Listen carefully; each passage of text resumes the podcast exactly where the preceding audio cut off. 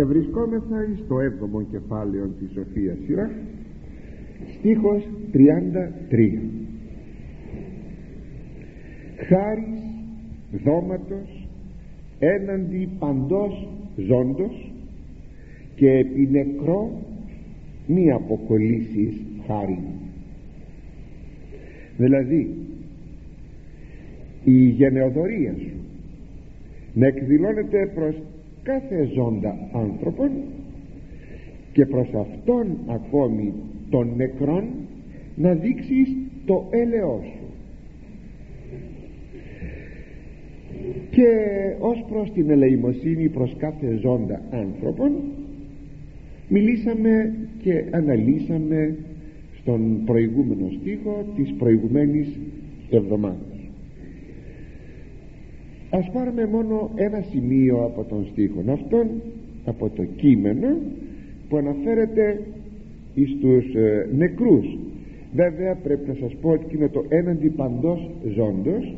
Μπορούμε για μια στιγμή προεκτείνοντας την έννοια του χωρίου να πούμε ότι και οφείλεται και στα ζώα. Όχι μόνο στους ανθρώπους να δώσεις το, τη χάρη σου την αγάπη σου. Αλλά και για αυτό το σημείο αν ενθυμίστε για τα ζώα στο ίδιο κεφάλαιο στο στίχο 22 είχαμε μιλήσει πέρυσι.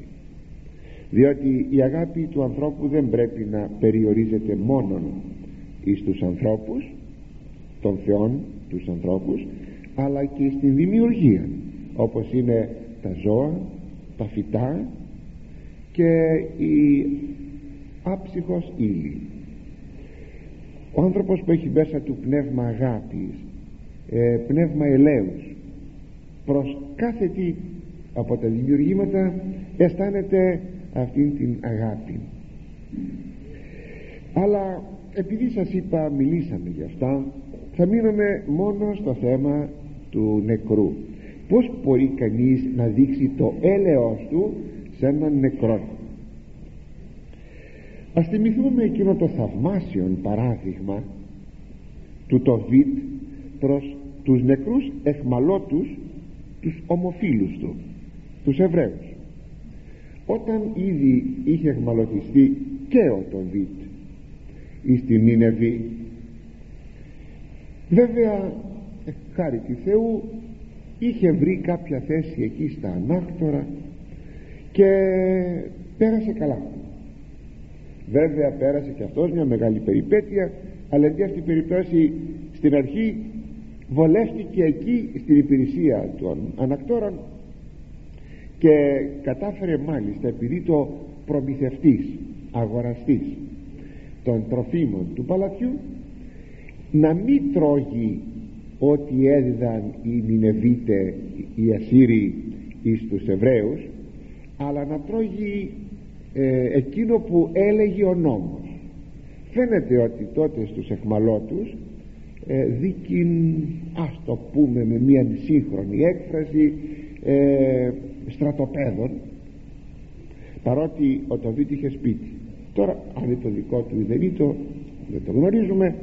Και φαίνεται ότι το συσίτιο δεν είναι το της ε, εξαρτήσεώς του δηλαδή δεν μπορούσαν να πούν ότι θα νηστεύσουμε δεν μπορούμε ε, δεν θα φάμε αυτό διότι το απαγορεύει ο νόμος του Θεού όπως το χοιρινό κρέας ή ό,τι άλλο. Γι' αυτό το σημειώνει ο Τοβίτ και λέει ότι είχα την ευλογία να μου δώσει ο Θεός αυτό το προνόμιο ώστε να μην χαλάσω ε, την εντολή του Θεού και να τρώγω οτιδήποτε αλλά επειδή με βόλεψε ο Θεός σε αυτή τη θέση ήμουν αγοραστής και είχα τον τρόπο να τρώγω εκείνο που επέτρεπε μόνο ο νόμος. Ήταν ο πολύ ευλογημένος άνθρωπος ο Τοβίτ και πολύ φιλάνθρωπος. Έδινε πολύ ελεη, πολλές ελεημοσύνες στους πτωχούς αλλά έδειχνε το έλεος του και στους νεκρούς. Διότι τι έγινε τώρα πολλές φορές όπως οι Εβραίοι είναι αντίθεση άνθρωποι αλλά και γενικότερα θα λέγαμε ένας λαός που είναι κάτω από μια κατοχή ε, βέβαια αισθάνεται άσχημα και δημιουργεί καταστάσεις ε, επαναστάσεως αντιδράσεως. Φαίνεται λοιπόν ότι όσες φορές αντιδρούσαν οι Εβραίοι όχι επαναστατούσαν δεν μπορούσαν ε, αλλά αντιδρούσαν τους εσκότωναν οι Ασσύριοι τους πετούσαν από το τείχος της πόλεως έξω και είχαν ρητός απαγορεύσει την ταφή αυτών των νεκρών προς τιμωρία ο Τοβίτ επήγαινε κρύφα τη νύχτα και έθαπτε αυτούς τους νεκρούς. Αυτό βέβαια του κόστισε πάρα πολύ του κόστισε ε, πάρα πολύ έχασε τη θέση του και λοιπά δεν είναι βέβαια ώρα να σας το διηγηθώ αλλά κάποια πεντηκοστή. Συνέβη το εξής. Αφού βεβαίως είχε φύγει να γλιτώσει το κεφάλι του και μετά αυτός ο βασιλιάς ε, σκοτώθηκε το σκότωσαν τα παιδιά του και άλλαξε ο βασιλιάς και γύρισε πίσω έκανε πάλι το ίδιο πράγμα το είχαν μάθει μερικοί δικοί του και έλεγαν δεν έβαλε μυαλό το βιτ. Κάνει το ίδιο για να πάθει τα ίδια τι συνέβη λοιπόν; Κάποια γιορτή της Πεντηκοστής επειδή είχε αυτή την ευλογία να είναι στο παλάτι το σπίτι του ήταν γεμάτο από αγαθά το τραπέζι του γεμάτο από αγαθά. Όψα πολλά. Πολλά φαγητά ήταν τρεις. Αυτός η γυναίκα του και το παιδί του. Παιδί μου του λέει του το βία. Βλέπω ότι έχουμε πολλά αγαθά. Κοίταξε σε παρακαλώ. Πήγαινε στην αγορά. Και βρες κανέναν πατριώτη να έρθει να φάει στο τραπέζι μας. Και σε περιμένω. Μενώσε σε. Περιμένω. Πράγματι ο νεαρός το Δίας πετάχτηκε μέχρι την αγορά να βρει. Αλλά αντί να βρει κάποιον ζωντανό βρήκε έναν εστραγγαλωμένο Εβραίο δηλαδή έναν Εβραίο που τον είχαν στραγγαλίσει και τον είχαν πετάξει σε μια γωνιά. Μόλις το άκουσε αυτό ο Τοβίτ πολύ λυπήθηκε ανεπίδησα λέγει ο ίδιος. Προσέξτε ανεπίδησε ε. δηλαδή δεν σηκώθηκε με δυστημία και να πει όχι και αυτός ο ευλογημένος τώρα ή ό,τι άλλο όχι επήγε και τον πήρε από την αγορά κάπου τον έκρυψε για να τον θάψει τη νύχτα αλλά ο νόμος έλεγε ότι αν έπρεπε να πιάσεις νεκρόν τότε δεν μπορούσες να φας ούτε το πασχαλινό σου φαγητό ούτε της πεντηκοστής ή μιας γιορτής στο φαγητό. Θυμηθείτε τους Εβραίους που έλεγαν δεν μπήκαν στο πρετόριο ή να μην μιανθώσουν όπως μας λέει ο Ευαγγελιστής ε, που περιγράφει εκεί το πως φώναζαν έξω από το πρετόριο λέει το δικαστήριο το διοικητήριο του Πιλάτου και δεν μπήκαν μέσα ή να μην μιανθώσει και φάγωση το Πάσχα. Θα ενθυμίστε όμως αναγκάστηκε να μην φάγει και να μην μπήκε στο σπίτι του. Εθεωρεί το ακάθαρτος. Για κάποιες ημέρες θα θεωρεί το ακάθαρτος. Ξέρετε δεν του κόστησε αυτό. Όπως κοιμήθηκε έξω σε ένα τείχο είχε βάλει δίπλα εκεί στη μάντρα του σπιτιού του είχε βάλει ένα κρεβάτι και όπως έβλεπε έτσι νύχτα ήταν. Εκεί λέει στον τοίχο δεν είχα προσέξει ότι ήταν μια, μια φωλιά από σπουργίτια. Και κουτσούλησαν τα σπουργίτια αυτά και έπεσε η ζεστή κουτσουλιά μέσα στα μάτια του πως έπεσε.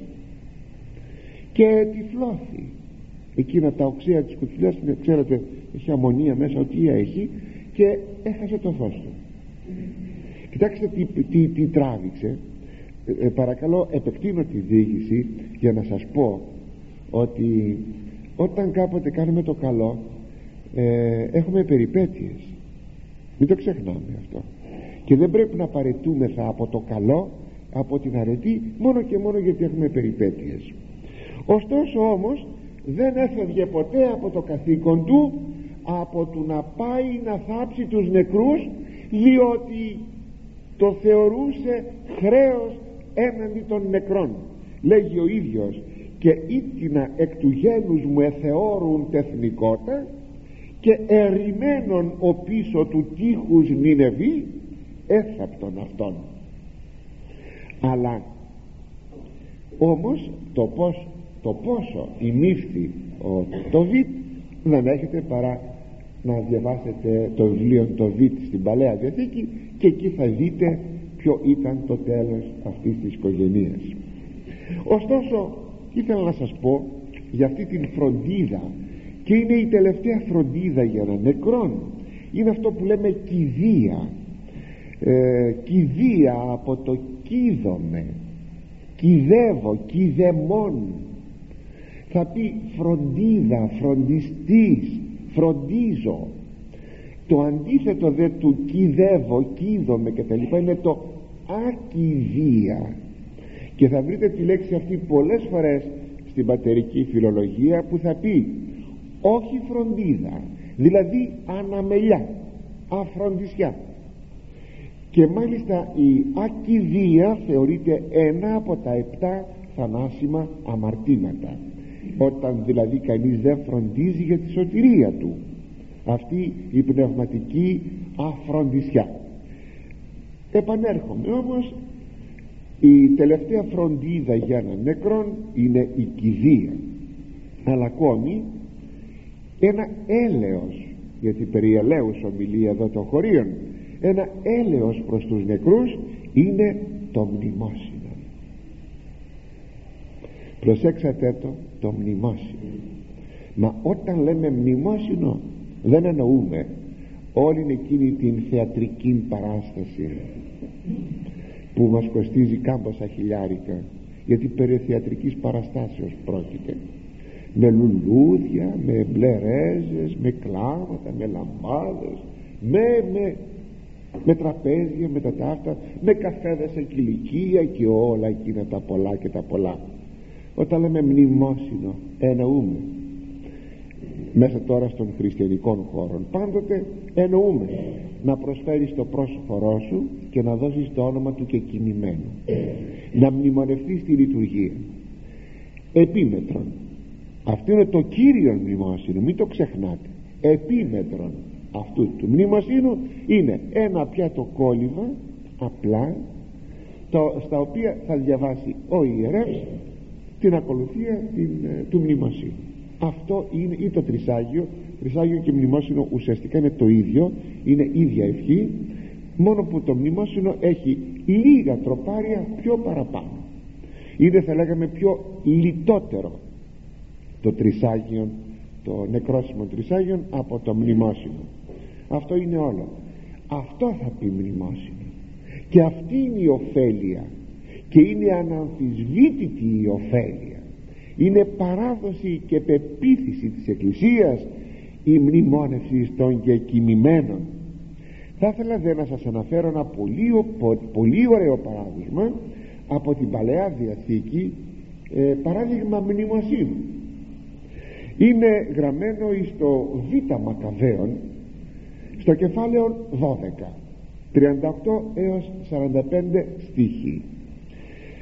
Ο Ιούδας ο Μακαβαίος κάποτε είχε δώσει μία μάχη και ενίκησε βέβαια αλλά εφωνεύτησαν αρκετοί άνδρες του. Όταν μετά τη μάχη πήγαν να σηκώσουν τους νεκρούς για να τους θάψουν τότε αντελήφθησαν ότι μέσα στα φυλάκια των φωνευτέντων στρατιωτών στις τσέπες ξέρω εγώ στους κόλπους εδώ μέσα από μέσα υπήρχαν υδρολατρικά ας το πούμε έτσι φυλακτά. Πως φοράμε το σταυρό μας; Ε δεν φορούσαν βεβαίως γιατί δεν ήταν χριστιανοί ήταν πρόχριστο αυτά έτσι. Αλλά φορούσαν όμως κάποια σύμβολα υδρολατρικά όπως υδρολατρικό σύμβολο είναι να φορώ ένα πεταλάκι μια μπλε χάντρα να φορώ καρδούλες να φορώ εκείνα τα γνωστά και τα λοιπά και τα λοιπά. Φορούσαν λοιπόν τέτοια ε, χρυσά αργυρά ε, σύμβολα ειδωλολατρικά για να φυλακτούν από το κακό και τα λοιπά. Όταν το είδε αυτό ο Ιούδας ο Μακαβαίος εκούνησε το κεφάλι του και λέει κοίταξε να ειδείς γι' αυτό εφωνεύθησαν αυτοί. Δεν τους επροστάτευσε ο Θεός επειδή την ελπίδα τους δεν την είχαν στον Κύριο αλλά σε αυτά τα υδρολατρικά ε, σύμβολα και τότε βεβαίως τους μάζεψαν τους έθαψαν και σκέφτηκε να κάνει ένα μνημόσυνο υπέρ των ψυχών των. Πάντα στην Παλαιά Διαθήκη βρισκόμαστε και μάζεψε προς τούτο δύο χιλιάδες δραχμές. Έτσι λέει το Ιερό Κείμενο δύο χιλιάδες δραχμές. Έκανε έρανο μεταξύ των άλλων στρατιωτών των ζώντων που όλοι βεβαίως παραδειγματίστηκαν αυτό, από αυτό το, το φοβερό πράγμα το γιατί δηλαδή εφωνεύτησαν οι συνάδελφοί των και έστειλαν τα χρήματα. Εις την Ιερουσαλήμ εις τον ναόν για να τελεστούν θυσίες υπέρ των ψυχών των στρατιωτών αυτών όπως ο Θεός τους συγχωρήσει. Μάλιστα αξίζει να σας διαβάσω το πως τελειώνει η περικοπή. Να σας διαβάσω το κείμενο γιατί είναι πολλής αξίας λέγει προσαγαγήν περί αμαρτίας θυσία να προσφέρουν θυσίαν περί αμαρτίας. Δηλαδή για να συγχωρηθούν οι αμαρτίες των στρατιωτών. Πάνει καλός και αστείος πράττων υπέρ Αναστάσεως διαλογιζόμενος. Ο συγγραφεύς του χρονικού των Μακαβαίων σχολιάζει. Και αυτό είναι τώρα παλαιά διαθήκη είναι Αγία Γραφή δηλαδή. Σχολιάζει και λέει ότι πολύ καλά έκανε και θεάρεστα πάνει καλός και αστείος θεαρέστος έπραξε γιατί είχε πάντα στο νου του την Ανάσταση των νεκρών περί υπεραναστάσεως διαλογιζόμενος. Η γαρμή τους προπεπτοκότας αναστήνε προς εδώκα περισσόν αν ειν και λιρόδες υπερνεκρών προσεύχεστε γιατί αν δεν περίμενε δεν πίστευε ο Ιούδας ο Μακαβαίος την Ανάσταση των νεκρών τρελό πράγμα θα ήταν λιρόδες τρελό πράγμα θα ήταν να κάνει θυσίες υπέρ των νεκρών. Αλλά έκανε τη θυσία υπέρ των νεκρών επειδή επίστευε εις την Ανάσταση των νεκρών. Και συνεπώς έπρεπε να συγχωρεθούν. Είτε βλέπουν της μετευσεβίας κοιμωμένης κάλλιστον αποκείμενων χαριστήριων ύστερα βλέποντας την αρίστη αμοιβή που μπορούσε να επεφυλάσσεται σε εκείνους που εκοιμήθησαν με ευσεβία πέθαναν δηλαδή ευσεβώς οσία και ευσεβής η επίνεια ήταν λέγει ε, ευσεβής και οσία αυτή αγία αυτή η επίνεια αυτή η σκέψη αυτό που έπιασε στο μυαλό του να κάνει μνημόσυνο και υπέρ των στρατιωτών που είχαν αμαρτήσει. Όθεν περί των τεθνικότων των εξυλασμών επιήσαντο της αμαρτίας απολυθήνε. Γι' αυτό λέει προσέφεραν αυτήν την εξυλαστήριον θυσίαν υπέρ των νεκρών δια να απαλλαγούν αυτοί από τις αμαρτίες των βέβαια δεν θα μιλήσω περί μνημοσύνων ούτε περί της ωφελίας που έχουν οι ψυχές.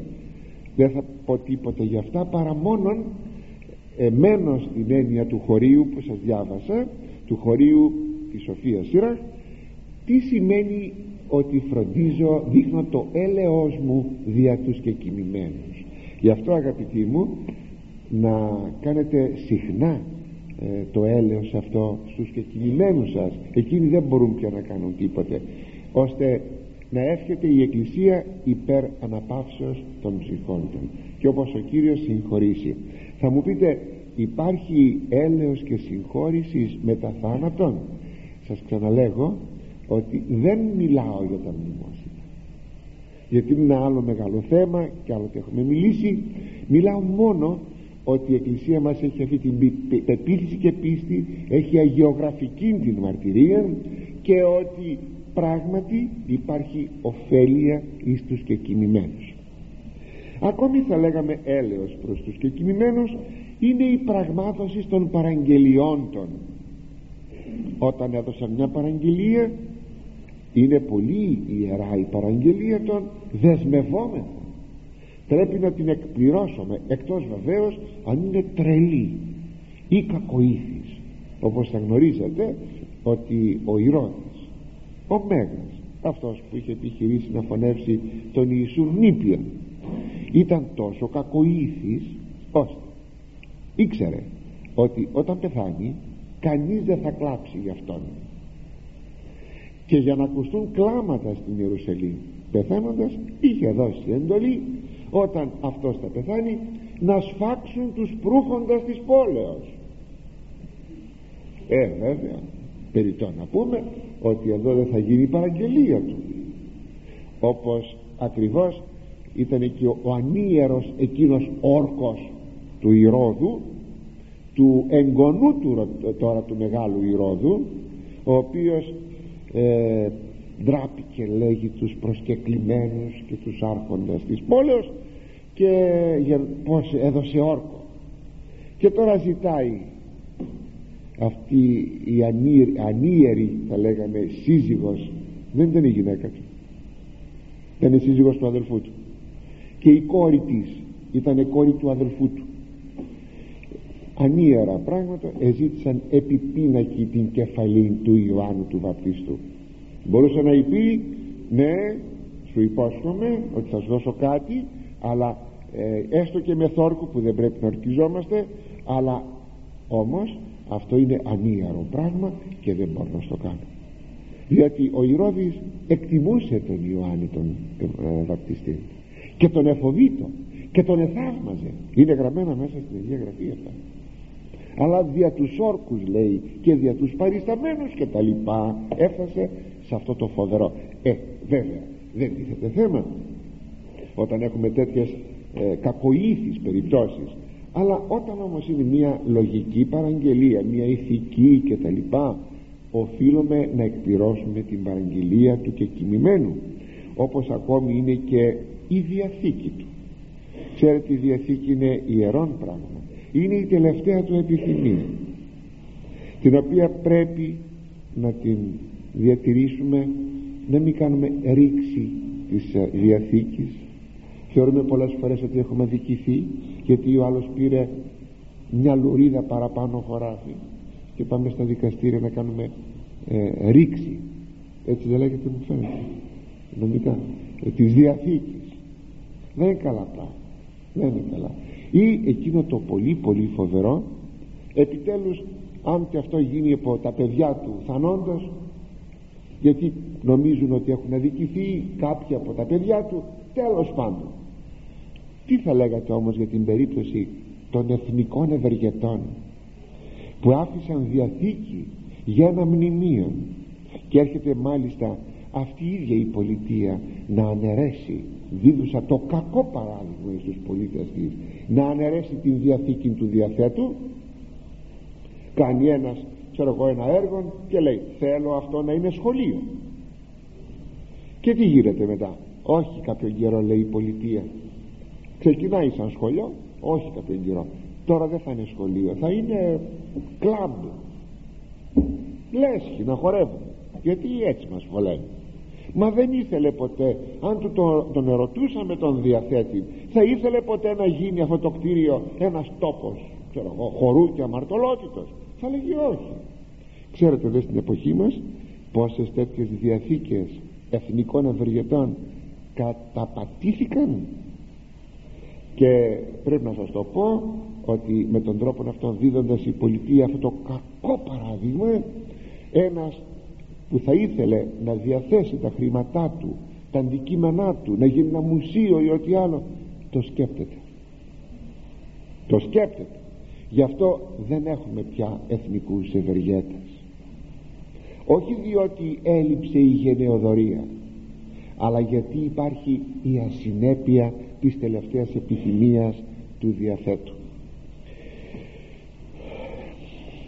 Πάντως η τελευταία πράξη μιας αληθινής φροντίδας ε, υπέρ του νεκρού είναι σπουδαία που το αποκορύφωμα το βρίσκουμε στην ταφή του Κυρίου μας Ιησού Χριστού. Θα μείνει πάντοτε αιώνιο μνημόσυνον των μυροφόρων γυναικών του Ιωσήφ και του Νικοδήμου που με πολύ κίνδυνο γιατί λέγε τόλμησε εκεί να ζητήσει το σώμα ο Νικόδημος από τον Πιλάτον διότι το, ο κατατρεγμένος ήταν ο εγκληματίας ο Ιησούς ήταν το, το, το πρόσωπο που αν έλεγες ότι ανήκεις είσαι φίλος του ήταν πολύ επικίνδυνες εκείνες οι ημέρες. Γι' αυτό βάζει ο Ιερός Ευαγγελιστής τολμήσας εισήλθεν προς Πιλάτων και ιτήσατε το σώμα του Ιησού τολμήσας έτσι αγαπητοί βλέπετε εδώ ότι το σώμα του Κυρίου έτυχε φροντίδας. Κατά πρόνοια Θεού έτυχε φροντίδας. Το επήραν το ενεταφίασαν για να αποδειχθεί δε ύστερα από την ταφή και την ασφάλεια και την ε, όλη εκείνη την ε, φροντίδα με τα σάβανα με τις κυρίες το κείμενο ε με τις λουρίδες εκείνες υφάσματος και με, τα, με τις αρωματικές κολόδεις ουσίες να αποδειχθεί στη συνέχεια και η Ανάσταση του Χριστού σαν γεγονός. Διαπιστωμένο έκαναν μια θαυμασία πράξη ο Ιωσήφ και ο Νικόδημος. Και μπορούμε να πούμε ήταν μέσα στο πνεύμα της Αγίας Γραφής. Ακόμη θα λέγαμε ότι αν πρέπει να έχουμε μια φροντίδα, φροντίδα δια τους και κινημένους θα πρέπει για να δείξουμε ότι φροντίζουμε δια τους και κινημένους να φροντίζουμε και δια τα κημητήρια ένα κημητήριο πάντοτε είναι η όψης θα λέγαμε το πρόσωπο του πολιτισμού ενός λαού. Αν τους νεκρούς δεν τους λογαριάζουμε και κάνουμε, έχουμε αμελημένα νεκροταφεία φτιάχνουμε τις πλατείες μας καλά κάνουμε. Φτιάχνουμε τις βρύσες μας στο χωριό μας καλά κάνουμε. Αλλά όλα να τα φτιάξουμε. Αλλά και το κημητήριο δεν πρέπει να το φτιάξουμε είναι πρώτο έργο. Αγαπητοί μου το κημητήριο είναι μεγάλη υπόθεση. Όπως και το οστεοφυλάκιο όταν θα βγάλουμε τους κεκοιμημένους θα γίνει η εκταφή θα πρέπει το οστεοφυλάκιο να είναι πολύ όμορφο.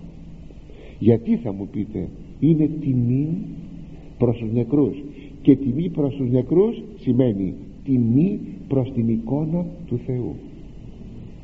Αν το θέλετε γι' αυτό βάζουμε λαμπάδες στους, στα, στους νεκρούς.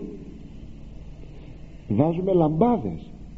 Και μάλιστα εκείνη η συνήθεια που υπάρχει να παίρνουμε πολλά κεριά και να τα ανάβουμε καθένας που εισέρχεται μέσα. Στο σπίτι είδατε ε, βρίσκει ένα σαν παγκαράκι εκεί παίρνει ένα κερί και το ανάβει. Αυτό δεν είναι πολυτέλεια. Ξέρετε τι θα πει αυτό; Χαιρετώ των νεκρών τι είναι τρόπο; Όπως ακριβώς θα γίνεται ένας κανονιοβολισμός γιατί γεννήθηκε ένας πρίγκιπας. Έτσι εδώ το κεράκι είναι ο τελευταίος χαιρετισμός του νεκρού που είναι η εικόνα του Θεού. Γι' αυτό και θυμιάζουμε το θέρετο των νεκρών. Ξαναλέγω επειδή είναι η εικόνα του Θεού. Έτσι δεν νομίζετε ότι κάθε νεκρός που αποτελεί εικόνα του Θεού πρέπει να τύχει τιμής. Και ακόμα πόσο περισσότερο που πιστεύουμε στην Ανάσταση των νεκρών. Βέβαια δεν θα χρειαστεί ένα περιποιημένο νεκροταφείο για να βγουν τα κόκαλα σώκια βλαβή για να τα βρει ο Θεός για να αναστήσει τους νεκρούς. Δεν είναι το θέμα εκεί. Θα ήταν ανόητο να το νομίζει κανείς αυτό το πράγμα. Αλλά είναι πάντοτε η τιμή. Και πάντοτε η έκφραση προς μία πίστη. Στην πίστη στην Ανάσταση των νεκρών. Γι' αυτό θα πρέπει να είναι το νεκροταφείο και το όστεοφυλάκιο πολύ περιποιημένο. Δυστυχώς δεν είναι. Μπαίνει κανείς καμιά φορά μέσα σε ένα οστεοφυλάκιο χωριού μάλιστα και τον πιάνει φρίκη, φρίκη, φρίκη. Δεν θα έπρεπε αυτό. Αν ποτέ έχετε δυνατότητες έχετε κάποιο λόγο σε κάποιο τόπο που βρίσκεστε. Και θα θεωρούσα μεγάλη ευλογία και μεγάλη επιτυχία ένας από εσάς να το καταλάβαινε και να του εδίδεται η ευκαιρία να διορθώσει κάτι στο, σε ένα χωριό θα ήταν πράγματι κάτι πολύ σημαντικό. Στίχος 34 του ιδίου κεφαλαίου του 7 μη υστέρι αποκλεόντων και μεταπενθούντων πένθησον. Δηλαδή μη παραλείπεις την συμπαράστασή σου σε εκείνους που κλαίνε. Πένθησε με εκείνους που πενθούν. Να ένα μέτρο θαυμάσιο κοινωνικής συμπεριφοράς και μετοχής. Συνήθως αφήνουμε εκείνους που περνούν θλίψεις και δάκρυα σαν δυσάρεστοι άνθρωποι. Αποφεύγουμε τη συντροφιά τους γιατί μας καταθλίβουν και μας δημιουργούν μια κατάσταση δυσάρεστη και εμείς δεν έχουμε καμία όρεξη να είμεθα έτσι πενθούντες και στεναχωρημένοι και μελαγχολικοί επειδή οι άλλοι είναι μελαγχολικοί. Γι' αυτό λοιπόν μας είναι εκείνοι που πενθούν μας είναι δυσάρεστοι. Και όμως ο αληθινός κοινωνικός τύπος είναι όπως περιγράφεται από τον Απόστολο Παύλον που δεν πρέπει ποτέ να ξεχνούμε αυτήν την θαυμασία ρίση του Αγίου Πνεύματος χέριν μεταχερόντων και κλαίιν μετακλεόντων. Ρωμαίους 12,15 το να χαίρεις με αυτούς που χαίρουν και με το να κλαις με αυτούς που κλαίνε όχι αντίστροφα όχι χιαστή όχι να χαίρεις με αυτόν που κλαίει και να λυπάσαι με αυτόν που χαίρει. Διότι τότε είσαι φανερός άνθρωπος είσαι κακός άνθρωπος. Όταν χαίρεις γιατί ο άλλος λυπάται; Ή όταν λυπάσαι γιατί ο άλλος χαίρει; Φοβερό. Είναι κατώτερος ο άνθρωπος ο οποίος παρουσιάζει αυτό το φαινόμενο. Είναι ψυχή κακή. Αλλά να χαίρεις με εκείνους που χαίρουν που δείχνει απουσία ζηλοτυπίας και να λυπάσαι με εκείνους που λυπώνται με εκείνους που πενθούν δείχνει πράγματι μια πολύ ωραία ψυχή. Ο Ιώβ βλέποντας την μη συμμετοχή των συνανθρώπων του, συνανθρώπων του στον πόνο του τι πέρασε ο Ιώβ; Διαμαρτύρεται και λέγει εγώ επί παντή αδυνάτο έκλαψα. Εστέναξα ειδον άνδρα εν ανάγκες. Εγώ λέγει σε κάθε άνθρωπο που ήταν αδύναμος δηλαδή είχε ανάγκες ασθένεια εγώ λέγει έκλαψα. Και εστέναξα βλέποντας άνδρα να βρίσκεται σε κατάσταση δύσκολη εν ανάγκες. Αλλά τώρα γιατί κανείς σε μένα δεν κλαίει και δεν με λυπάται όλοι φύγαν. Όλοι έφυγαν από κοντά από τον Ιώβ. Ύστερα είχε λέπρα. Μην το ξεχνάτε αυτό. Ήταν γεμάτος πληγές. Οπότε ήταν θα λέγαμε με τη σύγχρονη έκφραση ήταν και επικίνδυνος είχε μικρόβια που να πλησιάσεις. Πά πά να κολλήσεις. Αστείο πράγμα. Μακριά. Αγαπητοί μου δεν θα ήθελα να πω ότι δεν πρέπει κανείς να λάβει τα μέτρα του σε μια περίπτωση που θα βοηθήσει τον άλλον χωρίς να κολλήσει κάποια μικρό δεν τίθεται θέμα. Δεν σημαίνει όμως ότι θα εγκαταλείψουμε τον άλλον ο οποίος είναι άρρωστος ή πενθεί ή ό,τι είναι. Μην ξεχνάτε όταν κάποτε ενέσκυψε Πανόλης στην Αλεξάνδρεια και εθέριζε πολλούς πότε; Τα πρώτα χρόνια του χριστιανισμού. Στην εποχή του Μεγάλου Αντωνίου. Ξέρετε ότι ενώ φεύγαν όλοι πανικόβλητοι από την πόλη για να μην κολλήσουν και αν κάποιος εκ των οικείων κάποιου σπιτιού ε, αρρώστενε τον έβγαζαν απ' έξω. Τον έβγαζαν στο πεζοδρόμιο. Δεν τον άφηναν μέσα στο σπίτι και έκλειναν το σπίτι. Βέβαια τότε δεν γνωρίζαν το θέμα μικρόβια αλλά εγνωρίζαν ότι είναι κάτι που κολλάς και εσύ το παθαίνεις και εσύ. Και έβγαζαν τον ασθενή έξω στο δρόμο. Και τους εγκατέλειπαν ή έφευγαν από το σπίτι και άφηναν τον ασθενή μόνο του και έπαιρναν τα βουνά κατά την έκφραση. Και πήγαιναν τότε οι χριστιανοί με κίνδυνο της ζωής τους. Ο Θεός ξέρει πόσοι από αυτούς μπορεί να αρρώστησαν και περιποιούνται αυτούς τους ανθρώπους για να μάθει άλλη μια φορά η ιστορία ποιοι είναι οι χριστιανοί και τι μπορεί να προσφέρουν οι χριστιανοί μόνον οι χριστιανοί. Ναι. Πάντως κάποτε μπορεί τίποτα να μην μπορούμε να προσφέρουμε σε έναν άνθρωπο ο οποίος πενθεί ο οποίος κλαίει. Τίποτα να μην μπορούμε να προσφέρουμε τι να του κάνουμε. Αλλά μια συμπαράσταση παρουσίας ή ένας καλός λόγος είναι κάτι πολύ σπουδαίο. Απλώς η παρουσία μας. Να πάμε να μας δει. Έστω και να μην, να μην λέμε τίποτε. Απλώς να είμαστε κοντά του. Είναι πολύ σπουδαίο πράγμα αυτό. Πάντως μπροστά στον άνθρωπο που υπάρχει ε, μπροστά του ο πόνος υπάρχουν δύο στάσεις είναι η πρώτη στάση εκείνη που φοβείται ο άνθρωπος των πόνων των θάνατων. Ε, αισθάνεται ότι αφού η ζωή αυτή έχει πόνο και θάνατο και πένθος και θλίψη ελάτε να διασκεδάσουμε. Ελάτε να το ρίξουμε έξω κατά το διλεγόμενο.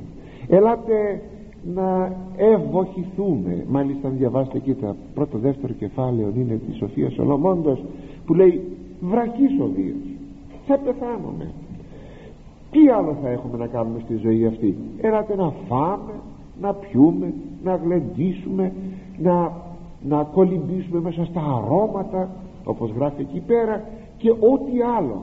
Να αφήσουμε λέγει μνημεία της εφροσύνης μας. Αυτό είναι η μία στάση. Επειδή υπάρχει ο πόνος, ο θάνατος, η θλίψη στον κόσμο αυτόν ελάτε να κλείσουμε τα μάτια μας ένα είδος στρουθοκαμιλισμού και να πούμε ότι δεν βλέπουμε τίποτα από αυτά πάμε να γλεντήσουμε.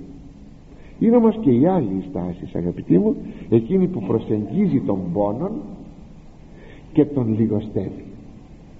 Και τον πόνο και τη θλίψη. Προσεγγίζει και τον λιγοστεύει. Διότι όταν επισκεφθείς έναν άνθρωπο που υποφέρει, πενθεί, ό,τι άλλο τότε σε αυτόν δεν λιγοστεύει ο πόνος. Διότι ε, έχει και ψυχικών πόνων όταν δει ότι εγκαταλείπεται. Αν έπρεπε να χαρακτηρίσουμε αυτές τις δύο στάσεις αναφυσβήτητα θα λέγαμε ότι η δευτέρα περίπτωση είναι η φιλοσοφημένη. Είναι η ζυγισμένη είναι η σωστή. Γι' αυτό λέγει ο εκκλησιαστής ωραιότατα αγαθόν πορευθύνε εις οίκον πένθους ή ότι πορευθύνε εις οίκον πότου καθότι τούτο τέλος παντός ανθρώπου και ο ζών δώσει αγαθόν εις καρδίαν αυτού. Δηλαδή είναι πολύ καλύτερο να πάει κανείς στο σπίτι του πένθους εις οίκον πένθους παρά να πάει σε σπίτι φαγοποτιού εις οίκον πόνου δηλαδή σε σπίτι σε στέκι καμιά φορά βάζω και κάτι τέτοιες λέξεις σε στέκι διασκεδάσεως και γλεντιού. Γιατί λέγει ο θάνατος είναι το τέλος του κάθε ανθρώπου. Πεθαίνει σήμερα αυτός πεθαίνεις αύριο εσύ. Περνάει δύσκολα αυτός αύριο θα περάσει δύσκολα εσύ. Είσαι σίγουρος ότι δεν θα συμβεί αυτό σε σένα. Αν λοιπόν πας και δεις ποιο είναι το τέλος ενός ανθρώπου. Ο θάνατος για όλους βεβαίως.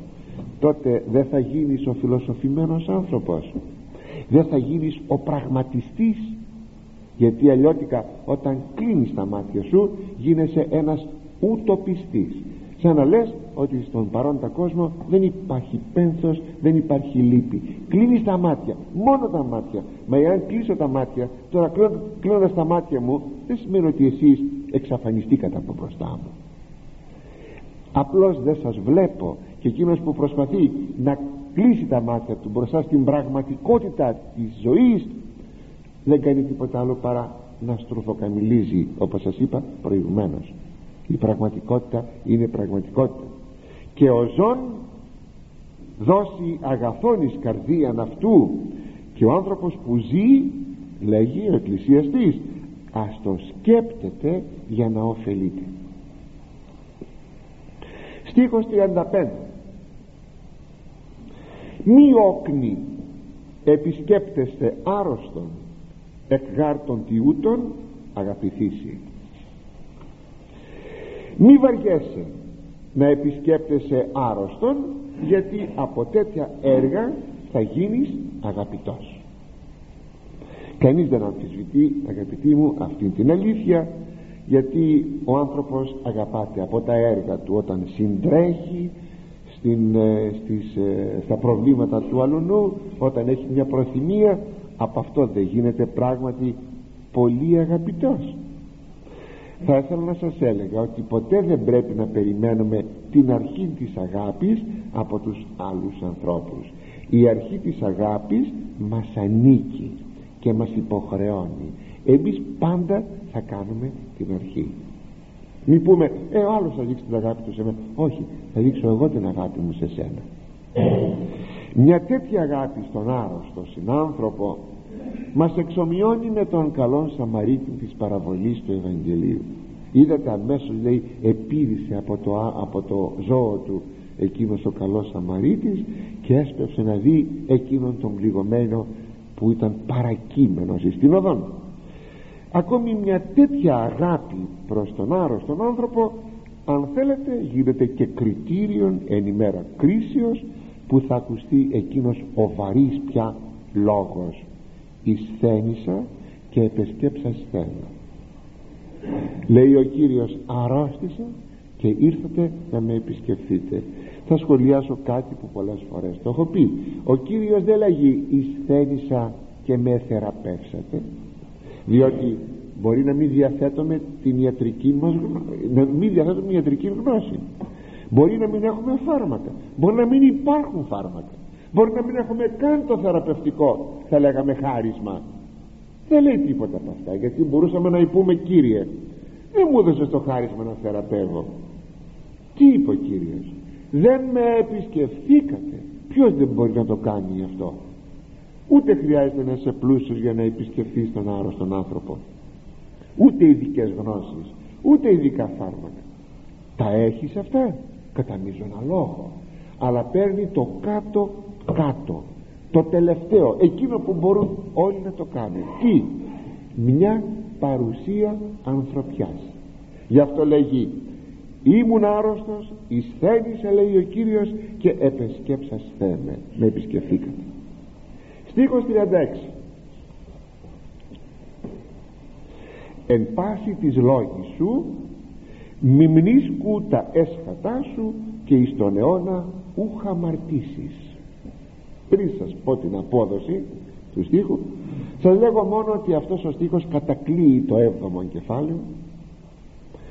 Είναι πολύ μεγάλης αξίας και σημασίας και είναι από τα λίγα χωρία του βιβλίου της Σοφίας Σιράχ που είναι ένας αδάμας και που πάρα πολλές φορές χρησιμοποιείται από την πατερική και την νηπτική θα λέγαμε θεολογία που είναι ένα σπουδαιότατο στοιχείο θα το δείτε στη συνέχεια σπουδαιότατο στοιχείο πνευματικού αγώνας. Τι θέλει να πει το χωρίο αυτό; Εν πάση της λόγης σου μνήσκου τα έσχατά σου και εις τον αιώνα ου χαμαρτήσεις. Σε κάθε σου έργο και σε κάθε σου λόγο να ενθυμίσαι το τέλος της ζωής σου και ποτέ δεν θα παρασυρθείς στην αμαρτία. Απλό, πιο απλό ελληνικά να θυμάσαι ότι θα πεθάνεις και δεν θα αμαρτήσεις ποτέ. Δηλαδή έχει τη μνήμη του θανάτου όπως λέγουν οι πατέρες και δεν θα αμαρτήσεις ποτέ. Αυτό το μεγάλο θέμα η μνήμη του θανάτου. Εδώ αγαπητοί μου ήθελα λίγο να μείνουμε κάπως πιο περισσότερο είναι γνωστό ότι η μνήμη του θανάτου δεν αφήνει περιθώρια για αμαρτία. Αν ξέρεις ότι θα πεθάνεις δεν αισθάνεσαι μέσα σου την επιθυμία να αμαρτήσεις. Αν ξέρεις ότι αύριο πεθαίνεις αύριο πεθαίνεις πραγματικά. Ή θα σε εκτελέσουν ή είσαι άρρωστος και θα πεθάνεις. Δεν έχεις όρεξη. Να κλέψεις. Πέστε μου να κλέψεις. Τι να κάνεις. Δηλαδή δεν έχεις όρεξη να αμαρτήσεις δεν επιθυμείς να αμαρτήσεις να μοιχεύσεις να πορνεύσεις. Τι να κάνεις αφού πεθαίνεις. Αν ξέρω ότι απόψε θα πεθάνω. Θα αμαρτήσω σήμερα; Όχι. Βλέπετε λοιπόν ότι η μνήμη του θανάτου δεν αφήνει περιθώρια για μια αμαρτία. Ο Άγιος Ιωάννης της Κλίμακος έχει μια ολόκληρη ομιλία πάνω στο θέμα της μνήμης του θανάτου. Από εκεί έκανα μια πολύ πρόχειρη και σύντομη επιλογή μερικών σημείων του που θα ήθελα να σας τα διαβάσω αυτά σε μια μετάφραση όχι κείμενο για να μην τρώμε τον καιρό και με μια πολύ, ένα πολύ φευγαλαίο σχολιασμό. Λέγει ο Άγιος Ιωάννης της κλίμακος είναι ο έκτος λόγος του. Αν έχετε την κλίμακα μπορείτε σπίτι σας να διαβάσετε τον λόγο αυτόν και θα βρείτε περισσότερα πράγματα. Η μνήμη του θανάτου είναι καθημερινός θάνατος. Προσέξτε. Η μνήμη του θανάτου καθημερινός θάνατος. Δηλαδή δηλαδή πεθαίνω κάθε μέρα όταν έχω τη μνήμη του θανάτου. Μα τότε η ζωή είναι ανυπόφορη αν μπορώ να πεθαίνω κάθε μέρα. Ο Απόστολος Παύλος σε άλλη περίπτωση λέγει ότι ε, κάθε μέρα πεθαίνουμε και ελογίστημεν ως πρόβατα σφαγής και τα λοιπά. Κάθε μέρα πεθαίνουμε. Είναι άλλη όμως εκείνη η περίπτωση για ένα τυχόν επικείμενο μαρτυρικών θάνατων. Αλλά εδώ τι είναι αυτό; Όταν έχω τη μνήμη του θανάτου πεθαίνω κάθε μέρα; Ναι τι δηλαδή. Σημαίνει ότι δεν δίδω αξία στη ζωή. Σημαίνει ότι κατελήφθηνα από απελπισία από απογοήτευση από αδιαφορία προς την ζωή. Αλίμονο. Αν ένας άνθρωπος αγαπητοί μου ε, καταληφθεί από αυτήν την κατάσταση πιστέψτε με είναι βέβαια μπορεί από ένα πολύ δυνατό γεγονός να το πάθει. Αν χρονίσει, χρονίσει, χρονίσει αυτό του γίνεται αρρώστια. Μια αρρώστια που την ε, εκμεταλλεύεται ο διάβολος και μπορεί να σε στείλει και σε αυτήν ακόμη την αυτοκτονία. Έτσι έχουμε γυναίκες επί παραδείγματι που πενθούν. Πέθανε ο σύζυγος ας πούμε. Δεν λέω μη γέννητο ούτε χτυπάω ξύλο προσέξτε αυτά είναι ιδεολατρικά πράγματα ε. πεθαίνει ο σύζυγος δεν θα πεθάνει μια μέρα. Η σύζυγος δεν θα πεθάνει μια μέρα. Ένας από τους δύο πρώτος θα πεθάνει. Λοιπόν ας πούμε ότι πεθαίνει ο σύζυγος και η γυναίκα μένει σπίτι δεν έχει πιθανώς παιδιά ακόμα χειρότερα. Και τότε πέφτει σε μία διαφορία δεν μαγειρεύει. Περνάει έτσι δεν σκουπίζει. Δεν συγκυρίζει στο σπίτι της. Και άμα της πούν μα γιατί δεν τα κάνεις αυτά; Μα δεν έχω καρδιά. Πενθώ είναι φοβερό. Ώστε λοιπόν σκούπιζες και καθάριζες και έτρωγες γιατί ζούσε ο σύζυγός σου. Αυτό είναι πολύ κακό πράγμα. Αυτό σημαίνει αγαπητοί μου αδιαφορία πια για τη ζωή. Για μένα δεν υπάρχει πια η ζωή. Και τότε είμαι στα πρόθυρα για νευρολογική κλινική προσέξτε αυτά τα πράγματα να τα πολεμάμε μόλις πάνε να δημιουργηθούν. Μόλις πάνε να εκολαθούν να πούμε προς Θεού να με φυλάξει ο Θεός να πέσω στην απελπισία.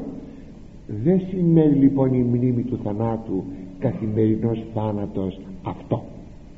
Μνήμη θανάτου καθημερινός θάνατος που λέει ο Άγιος Ιωάννης σημαίνει ο καθημερινός θάνατος των παθών και της αμαρτίας. Αν θυμάμαι ότι θα πεθάνω θα θανατώνω καθημερινά τα πάθη μου και τις αμαρτίες μου. Άλλο χωρίο, άλλο σημείο. Όπως ο άρτος είναι αναγκαιότερος από κάθε άλλη τροφή έτσι και οι σκέψεις του θανάτου από κάθε άλλη πνευματική εργασία.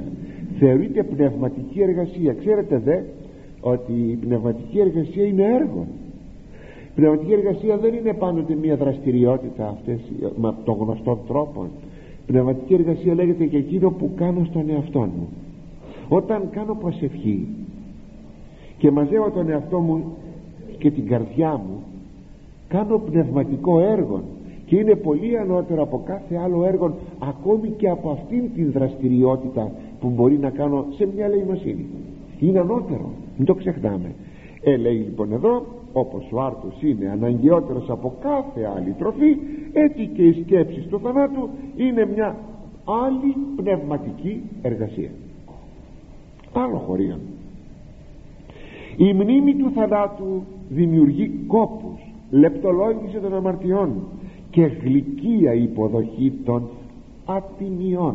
Τη λέξη ατιμίες τη βάζουμε εντός εισαγωγικών ε, απελευθέρωση από βιωτικές φροντίδες αδιάλειπτη προσευχή και φυλακή του νου. Όταν θυμάσαι ότι θα πεθάνεις αυτό σου δημιουργεί λέγει μία λεπτολόγηση των αμαρτιών. Όχι να κατασκοπεύω τον εαυτό μου ότι γιατί άγγιξα εδώ αμάρτησα αλλά βλέπω όμως εκείνο που είναι αμαρτία το βλέπω. Και ακόμα όταν ε, έχω ε, αυτήν την κατάσταση του θανάτου έχω μία γλυκία πολύ ωραίο αυτό υποδοχή των ατιμιών. Με ατιμάζουν έξω οι άνθρωποι. Λένε, λένε κάτι άσχημο για μένα όχι ότι για, γιατί με αυτό όχι γιατί με αυτό. Με συκοφαντούν.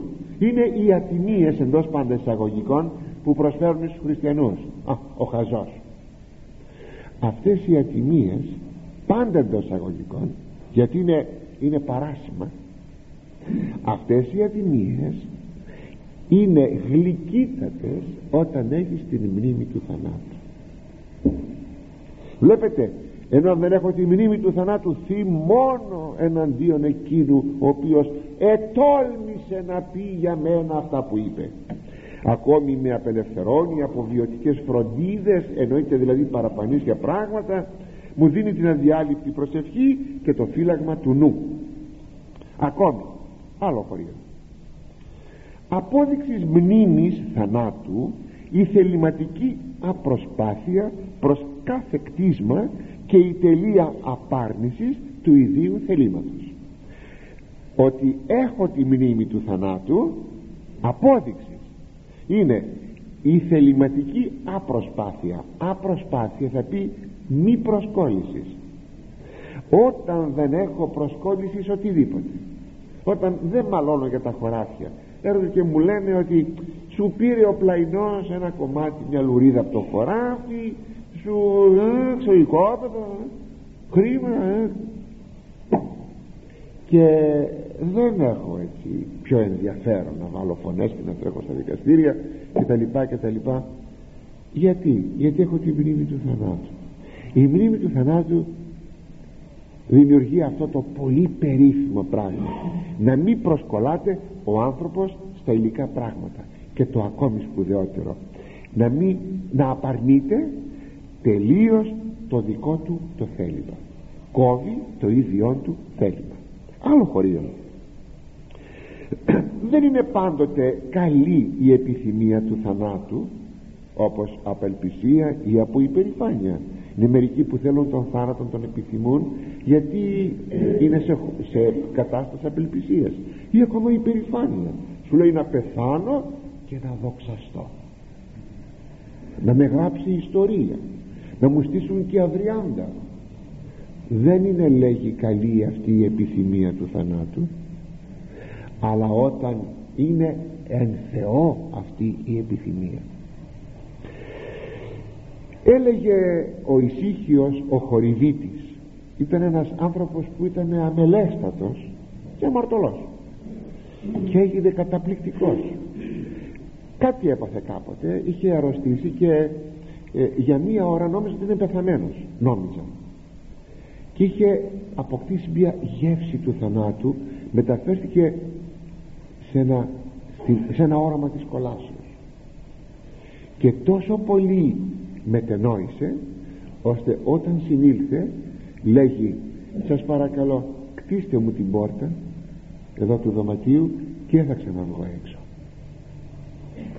πήρε στροφή 180 μοίρες και λέγει εδώ ο Άγιος ε, Ιωάννης έλεγε ο ησύχιος ο χορηγήτης από το χορύβ που μετενόησε βαθιά ότι αυτός που εγνώρισε τι σημαίνει μνήμη θανάτου δεν θα μπορέσει ποτέ πλέον να αμαρτήσει. Άλλο χωρίο. Δεν είναι δυνατόν είπε κάποιος δεν είναι δυνατόν να περάσουμε με ευσέβεια την σημερινή ημέρα εάν δεν την λογαριάσουμε σαν την τελευταία της ζωής μας μόνο αν πω ότι μπορεί να πεθάνω σήμερα. Μόνο τότε δεν θα μαρτήσω αυτή την ημέρα. Δεν θα μπορέσουμε να περάσουμε με ευσέβεια την ημέρα μας αν δεν πούμε ότι μπορώ να πεθάνω. Βλέπετε δεν είναι μελαγχολικά πράγματα αυτά. Για θάνατο μιλάμε αλλά δεν είναι τίποτα μελαγχολικό. Τίποτα τίποτα τίποτα. Είναι κάνει τον άνθρωπο ωραιότατο. Και ανάλογα. Θαυμάσιο και όταν πέφτω να κοιμηθώ και πω ότι μέχρι το πρωί δεν ξέρω αν θα ξημερωθώ τότε αυτό θα με φυλάξει από την αμαρτία. Διότι αν μου δοθεί η ευκαιρία να αμαρτήσω και πω ότι μπορεί να μην ξημερωθώ τότε δεν θα αμαρτήσω. Και είναι αξιοθαύμαστο συνεχίζει ο Άγιος Ιωάννης της Κλίμακος ότι κάτι παρόμοιο εξέφρασαν και οι Έλληνες φιλόσοφοι οι οποίοι χαρακτήρισαν την φιλοσοφία μελέτη θανάτου. Κοιτάξτε πως είπαν την φιλοσοφία μελέτη θανάτου. Ωραίο αυτό μελέτη θανάτου. Όπως τον Φέδωνα ο Πλάτων βάζει στο στόμα του Σοκράτους. Αυτό που σας λέγω τώρα δεν είναι στο κείμενο. Το προηγούμενο ήταν στο κείμενο του Αγίου Ιωάννου. Είναι από το σχολιασμό και το παίρνω και σας το μεταφέρω όπως βάζει λοιπόν ο Πλάτων στο φέδωνα το έργο του το διάλογο στο στόμα του Σοκράτους οι ορθώς φιλοσοφούντες αποθνίσκην μελετώσει και το τεθνάνε οίκιστα αυτής ανθρώπων φοβερών. Εκείνοι οι οποίοι ορθώς φιλοσοφούν δεν κάνουν τίποτε άλλο από του να μελετούν τον θάνατο. Γι' αυτό για αυτούς ο θάνατος δεν είναι φοβερός. Είναι πολύ ο λίγων φοβερός. Και μπορούσε να το λέγει αυτό ο Σοκράτης ή ο Πλάτων αν θέλετε. Σε μια εποχή που ήταν άγνωστη η Ανάσταση του, του Χριστού. Πόσο περισσότερο θα λέγαμε αγαπητοί μου για μας τους χριστιανούς που γνωρίζουμε ότι ο Χριστός ανεστήθη. Η μνήμη του θανάτου είναι φάρμακον ζωής. Πολύ παραπάνω ξαναλέγω ότι εμείς θα αναστηθούμε. Γιατί θα αναστηθούμε; Γιατί Χριστός ανέστη